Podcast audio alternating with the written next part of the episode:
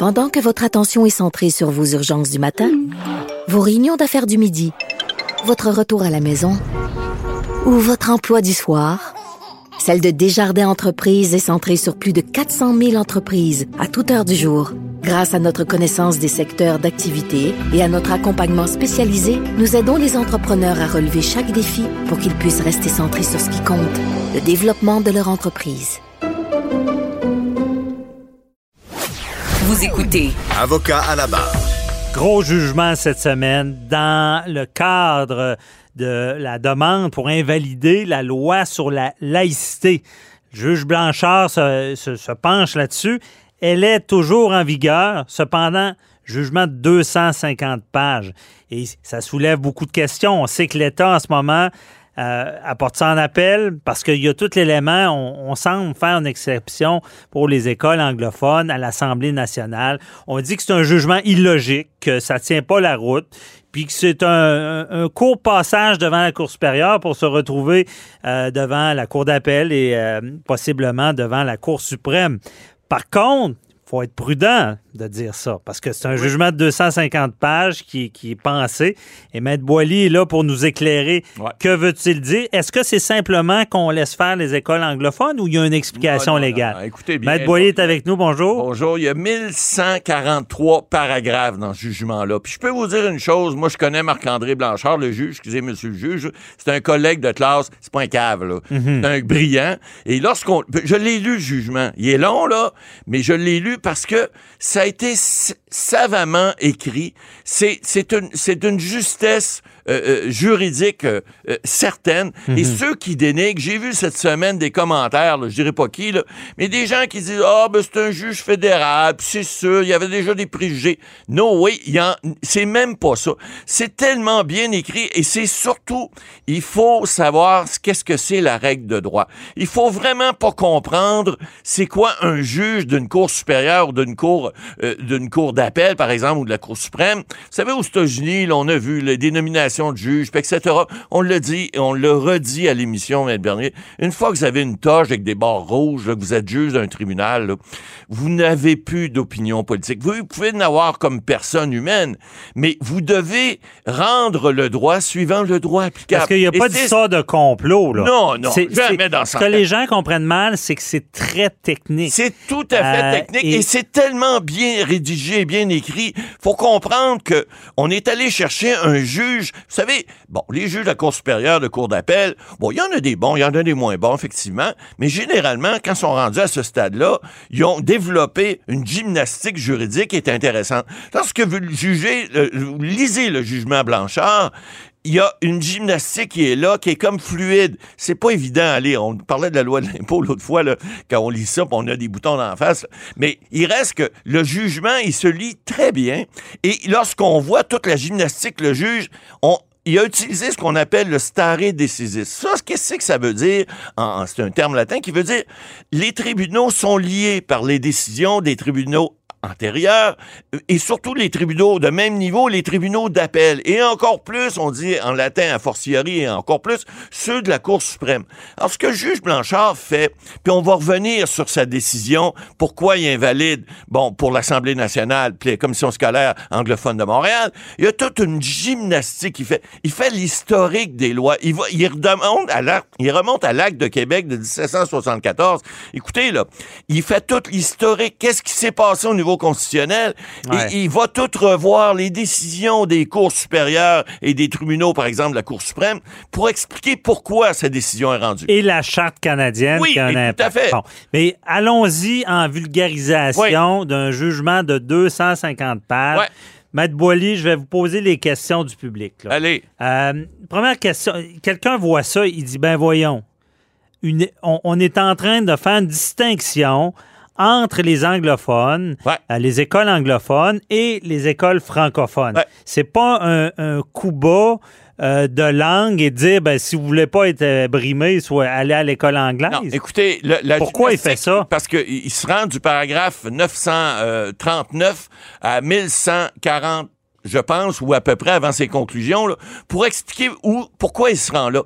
Parce que dans sa décision, ce qu'il dit, il dit, écoutez, l- la, la- la charte protège le droit des minorités au Canada. Vous savez, l'article 23 de la Charte protège les minorités. Parce que les Pour- écoles anglophones, à l'époque, c'est Ah. ben, c'est une minorité. à Montréal, c'est co- une minorité. Comme une, une école francophone dans une au autre Manitoba province. ou, en. Ontario. Bon, alors, ces, euh, ces articles-là, et là, ils citent un paquet de décisions qui ont été favorables aux communautés francophones, par exemple, à, à l'extérieur du Québec, et il les, il les met, il les applique pour les anglophones ici, parce que ce sont des minorités. S'il veut, veut, veut pas, on est, on est obligé de le reconnaître. Donc, il dit, mais il va plus loin que ça. C'est là peut-être que les cours, les tribunaux supérieurs, mais ils vont peut-être euh, euh, euh, agir ou, peut-être venir contrecarrer cette décision-là. Mais il reste que la gymnastique juridique qui, qui prend pour se rendre là, comme pour l'Assemblée nationale, parce que là, on va revenir à l'article 3 de la Charte, qui dit que chacun a droit, euh, chacun a droit d'être élu et siéger à l'Assemblée- aux Assemblées nationales et au Parlement.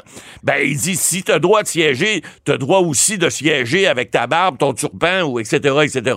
Alors, là aussi, il fait une gymnastique Mais, juridique. mais pour ce qui est des écoles, Ouais. on se demande, OK, on comprend, bon, protection de minorités, Ouais. on comprend ce qu'on leur donne dans la charte, c'est Ouais. dire, ben, faites l'enseignement, euh, on vous donne une latitude. Mais là, on, on, on, on expansionne cet enseignement-là. On y va au niveau Euh, culturel et religieux. Parce Ben, que... c'est ça, ben, c'est ça que les gens comprennent Ben, pas. c'est ça, faut En- comme vous voulez, mais si la province a décidé d'être laïque, pourquoi euh, Voilà. vous, vous, vous, vous freinez cette volonté-là dans les écoles an- anglophones? Parce qu'on n'est pas en train de dire comment enseigner. Non. Mais c'est pour que ça soit homogène avec la laïcité de Ben, l'État. je vais vous lire juste deux petits passages jugement qui nous fait comprendre ça. Parce que Ouais. si on ne lit pas ça, puis qu'on on- on reste dans le- la mentalité où on dit Voyons, ça n'a pas de bon sens. Pourquoi est-ce qu'on fait pas l'inverse avec les francophones? Ça tient pas la route. Mais ça tient la route. Je vous dis pas que ça va tenir jusqu'à la Cour suprême. Mais en tout cas, il a tellement bien Mais qu'est-ce argumenté. que- son- qu'est-ce que ça Ben alors, dit, ouais, là? au paragraphe 983, il dit sans nier ni diminuer le fait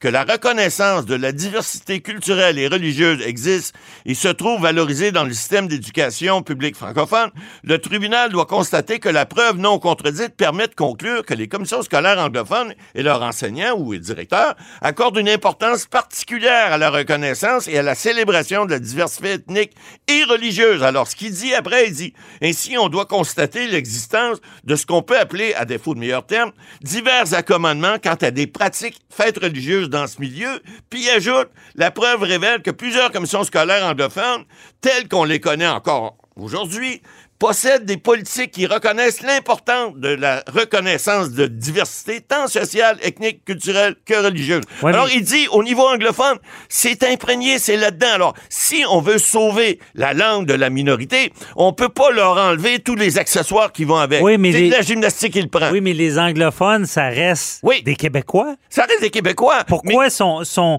sont retirés de cette volonté de Ben laïcité-là voilà, québécoise? par- pour protéger, parce que l'article, ce que, ce que dit le juge Blanchard, je vous dis pas que je suis totalement en accord ou en désaccord avec ça, mais je dis que ça se tient juridiquement, la logique, elle est là. Il Ouais. dit, écoutez, si on veut protéger le droit des minorités, et les anglophones au Québec, on le sait, c'est une minorité. Je pourrais dire qu'il y a des régions de Montréal, c'est peut-être pas des minorités, mais ça, c'est un autre débat.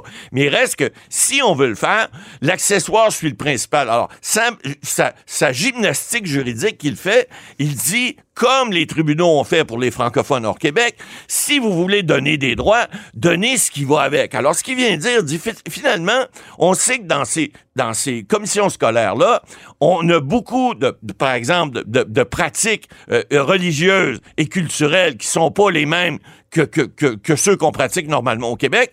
Donc, si on veut leur, leur permettre d'avoir accès à, cette- à, à toutes ces communautés-là et à la langue anglaise, en, en l'occurrence, ben, il faut donner les accessoires qui vont avec le principal. Et ça, je peux pas être en désaccord avec ça. Mais parce je que comprends ça semble que dans la charte, À cause de la charte. il parle pas seulement de l'éducation, mais de la religion. Non, il l'étire. C'est le mot, c'est étiré. Oui. Parce que où est-ce que les cours supérieurs pourraient jouer, c'est Ouais. est-ce que ça a été trop étiré? Et voilà. Mais dans l'article de la charte, ils disent le mot religion. Ouais, bon, mais- à suivre pour ça. Il re- Maître Boily, il nous reste La- euh, pas tant de temps. Puis il y a un autre point Oui. important que les gens comprennent mal. Oui, La loi est en vigueur, reste en vigueur. tout à fait. Mais le juge croit pas qu'elle devrait être en vigueur. Il la laisse en vigueur parce que À cause de la clause non-obstant.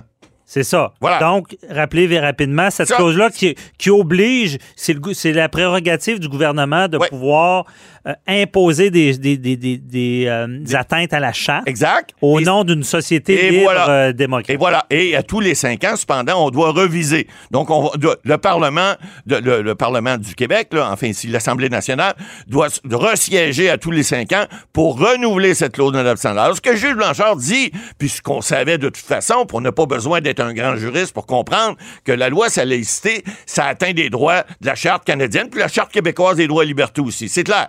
La liberté de religion, d'association, etc., de porter des, euh, de, de porter le voile et autres, turban, toutes les... Bon, on sait que ça attaque ça, et on le savait d'ores et déjà. D'ailleurs, d'entrée de jeu, dans son jugement, il l'a dit. Il dit, écoutez, voici ce que je pense de ça, et voici pourquoi je suis pas d'accord avec... euh, Je pense que ça va à l'encontre des chartes, mais voici pourquoi je vais l'accorder pareil. Et là, il fait, il fait écoutez, là, c'est tellement bien rédigé, et il y a tellement de références jurisprudentielles là-dedans. Bonne Et chance on- pour on- attaquer ça. là. Ouais, mais on sait-tu pourquoi, euh, rapidement, Ouais.